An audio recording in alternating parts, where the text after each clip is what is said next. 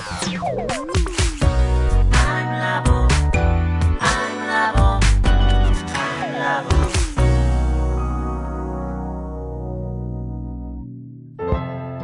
田智久のアイムラボ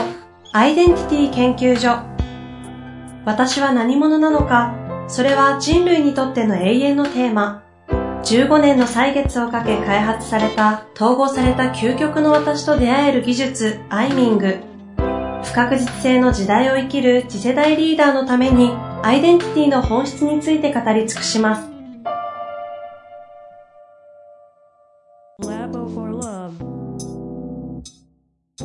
こんにちは、遠藤和樹です。生田智久のアイムラボアイデンティティ研究所。生田さん、よろしくお願いいたします。はい、よろしくお願いいたします。さあ、えー、というわけで前々回からあの悶絶絶賛中の生田さんがこの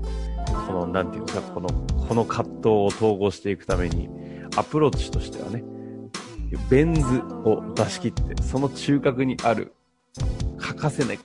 消すことのできないこのいっこの究極の統合点というんですかねを見つけ出せればそこから広がっていくということで、今あのベン図にわめということになりますけれども、ざっくり前回のおさらいしますか。まあ、サクサクっというと学び手と与え手向け、そうですね、まあ、当然あのサブスクであるということと、まあ、あといちおく人、まあ、ひゃくいちまんにん、まずいちおく人いちまん人、要は N 倍化したときに耐えられる仕組みを作らなければいけないと、まあ、あの前回は杉田玄白の例を出されてにせんさんびゃくねんの歴史を圧縮するための理論と道具を提供するとか、このあたりが出てきてましたけども、そうですね、あのあと、まあ、そもそもで言うとやっぱ存在意義に火が灯る才能開花をまず自分ができるっていうのが体現者として最低限なので、うん、自分に施すこと。でもこれは自分が育つためじゃなくて、自分に施して自分に機能するものを人にも、ね、伝えるっていう、このまさに、ね、メタラーニングモデルで、うーん、であれですね、あと具体で言うと葛藤していることがまだいっぱいあってですね、例えば今、うんで文科省の飛び立て留学ジャパンというプロジェクトに携わってて、でそこの若者たちだってものすごく才能ありますし、でもやっぱりこう、ね、みんな社会に出て思った通りいかずに病んでしまったり苦しんでしまったりする子たちもいっぱいいて、うん、あの感覚的にこれ皆さんとも話してるんですよね、飛び立ての講師の方々とかリーダーの方々と、やっぱり ごパーセント から じゅっパーセント ぐらい、まあ、ごパーセント ぐらいは今この瞬間苦しんでる可能性が高いと、うんうん、そうそうにじゅうにんにひとりぐらいで飛び立てていちまん人いるんで、そうそうごひゃくにんぐらいが今日この瞬間苦しんでるわけですよ、もしかするとっていう風に考えると、でもやっぱ苦しんでる時とか起業家もそうですけど病んでる時とかで、今だったら今だったらそこそもコロナで倒産しもしくは倒産してしまった方々とか、うん、特にそのリーダー向けの支援ですよね。リーダーって苦しい時に武士は食わないと高用事になって言わないですし、抱えちゃいますし、うーん、ね、周りはリーダーの方の周りってリーダーだから周りの足を引っ張るわけにもいかないし、うん、かといってやっぱりリーダー経験がない人に相談するのもちょっと難しいんですよね。なんかありのままでいいんですよとか頑張らなくていいんですよって言われても、なんだろう、リーダーというポジションじゃなかったら分かるんですよ、それは。でも、うんうんうん、リーダーというポジションである場合ってそれだけでは難しいですよね。そのありのままであることと使命をなすことが統合されなければいけないので、どちらかいっこって選び方は難しいんですよ。だからこれもやっぱりリーダーを経験してないと分からないところが正直あって、うんうん、だからこうコーチングとかカウンセラーのみの一流な方にリーダーの方が相談するってやっぱちょっと難しいんですよね、うん、極限の領域は。もちろんその方々の得意領域においては相談できるんですけども、全部をバーンとぶつけるってやっぱ難しいので、やっぱこうリーダーの方々のそのメンタルの落ちた時の支援でもあり、上り調子の時にも支援でもできる、この両方ができる仕組みである必要があるんですよ。というのもありますね。で、つながとんじゃくの形で言うと、エヌピーオー だったらやりやすいんですよね、昔みたいに。もう無料で来れて、無料で育てて、無料で展開する仕組みやりやすいんですけど、結局それって エヌばい化できないんですよ。じゃあいちおくにんに僕がそれやったらうちが破綻するだけだし、僕と同じことを次の人たちにも強いなきゃいけないんですよね。僕が無料でとか格安でこんなんでやってるんだから、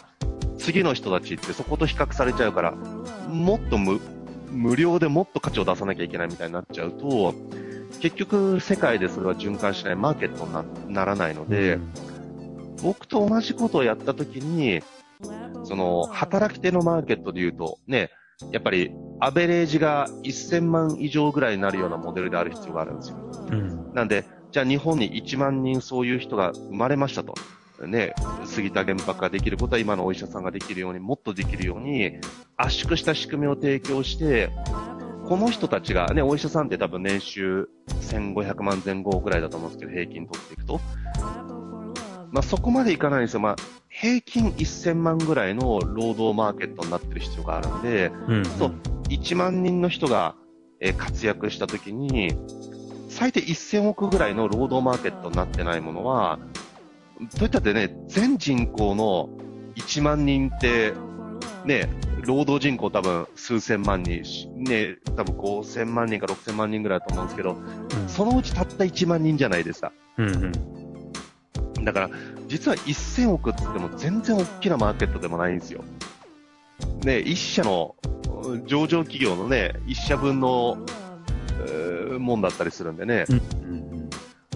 だからなんかそれが最低そのぐらい、次の人たちがそのぐらいの稼げる、平均で稼げるようなマーケットにしている必要があって、僕のやることをみんなが同じようにできるような仕組みである必要があるんで、普通のプラットフォームじゃなくてちょっとメタプラットフォームになるんですよね、うんうんうん、うーん、まあ、みたいな感じですかね、うん、ここは、えっと、ベン図の概念上でいうとどんな感じですか？えー、っと僕ができることをやるんじゃなくて、僕がやることをみんなができるようにするっていう仕組みですね。うんうんうんですね、だから僕が例えばメタマーの人たち育成して、メタマーの人たちがクライアントとつなぐプラットフォームを作ります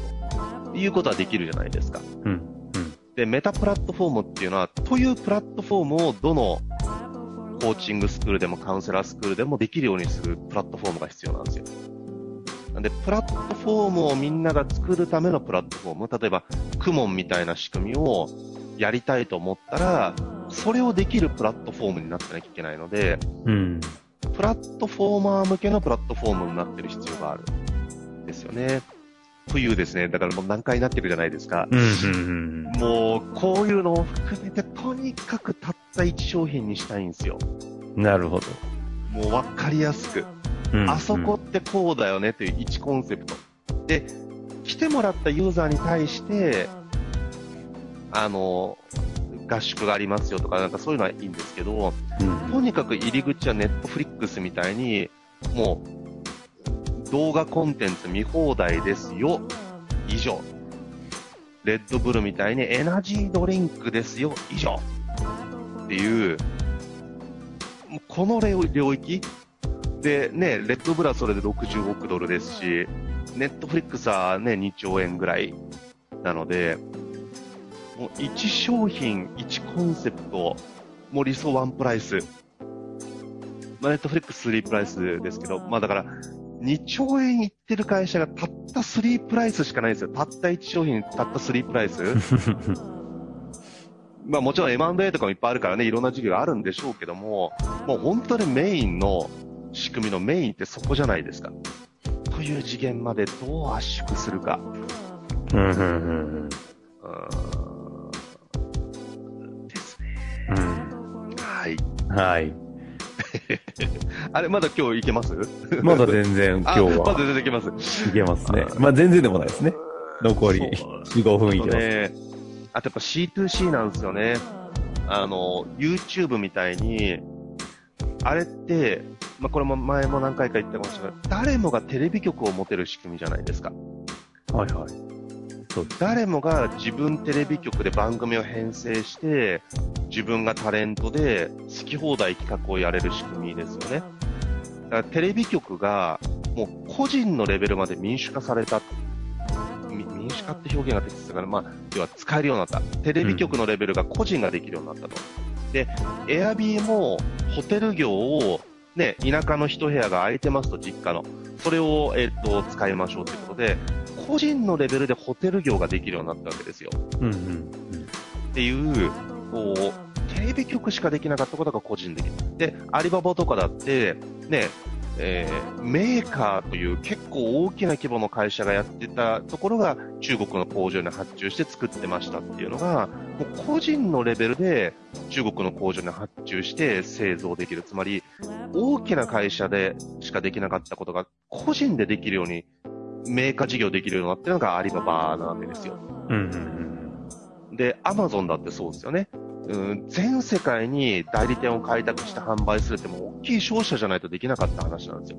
でも今はもうアマゾンに置いたら、倉庫に置いたら世界中にシッピングして売る仕組みだってありますし、世界中のアマゾンに配置していけば世界中に売れるわけですよ。だからたった一人で世界を相手に商社ができる時代なわけですよ。でね、エーアイ だってそうですよ。 Google の画像認識の エーアイ とかだって、ね、エーアイ ってあの自分で作んなくてもいいんですよ。その画像認識の エーアイ システムを使えばいいんですよ。うんうん、でそれっていっぱいあって、昔だったらね、じゃあ アイビーエム とその開発した エーアイ を使わせてくれって、この、この契約いくらだって話じゃないですか。何百億何千億みたいな話だと思うんですよ。うんうんうん、でも今はね、 Google のエーアイ を作るのにいっかい読み出しもなんかもうよくわかんないです。もう れいてんれいいち ドルとか、もうだからもういちえんとかね、もう、もうちょっと価格がよくわかんない。もう れいてんれいいち ドルなんかもう れいてんいち ドルか れいてんれいれいれいいち ドルなんかもうもはやもう誤差みたいなレベルで使えるわけですよ。だからもう高校生でもそれを組み込んだアプリケーションを作って出すってことができる時代なわけですよ。うんうん、なのであのー、ね Wix とかがあれば。ね、ホームページを一人で作れますし、制作会社だって一人でできちゃうわけですよ。みたいな、この人類の英知ですよね。理論と道具。この進化によって、たった一人で、昔だったらそこそこ大きな企業じゃなかったらできなかったことが、たった一人でできる時代になってるわけですよ。なので、まあ、Kindle もそうですよね。その出版社を通してしかできなかったことが Kindle だったらもう自分で書いて自分でアップすればもう世界中に売れるわけですよ。っていうのもそうですから、こう出版社とかメーカーとか商社とかで代理マーケティングだってそうですよ。だって Facebook 使ったり、あの Google ディスプレイ広告とか、ね、Google の広告使っていけばいきなり全世界に広告できるんですよ。今日この瞬間、うんうんうん、ね、アップルストアに広告出したら全世界のアップルストアで広告できるわけですよ。これをクレジットカードを登録してペコって設定してやったらいきなりできるんですよ。だから現代って一個人がいきなり世界を相手に勝負できる仕組みが世界中に整ってるわけです。うんうんうんうん、これの教育版でもっとできないかってことなんですよ。 シーツーシー の私塾、やっぱ著者の方とか研修会社やるのはなかなか難しいんですよ。で、本を書けるほど知識と知恵があるんであれば、その人たちが例えばね、月間ひゃくまんにひゃくまんさんびゃくまんとか、その数百万作るってそんな難しくないわけですよ。うんうん、でもでもその研修業界とか教育マーケットに身を置いてないと、その感覚って全然やっぱすごく難しいってなっちゃうんですよね。その著者のクラスの方々でも。うんうんうん、なのでこれだからもっともっと誰もが教える力がある人たちが世界中に N 倍化できるモデルで、Udemy がいっこそういう仕組みではあるんですよ今。でもサブスクではないので、やっぱり全世界にサブスクで届けられる仕組み、うんうんうん、うん、だからそのだからこれらが全部ベン図でいっこに統合されるって意味で言うと、その今はね、たったひとりがもう世界を相手にできる時代なので、それが、ね、研修とか教育とか、うーん、で、世界中のコンテンツをライブで受けられる仕組みである必要もありますし、で、それがやっぱり自分が学ぶためにやるんじゃなくて、与えるために学ぶっていうモデルである必要があるし、うんうん、みたいなことを今ずーっと考えてますね。なるほど。じゃあ、このあたりのすべてのベン図 H を結集した回は、あ、次回ですかね。次回ですね。もうちょっと具体に落とします、次回。はい、行きたいと思いますので、大体ね、はい、リソースは揃いましたので、そうですね。していただきたいなと思います。というわけで、生田さん、はい、ありがとうございました。はい、ありがとうございます。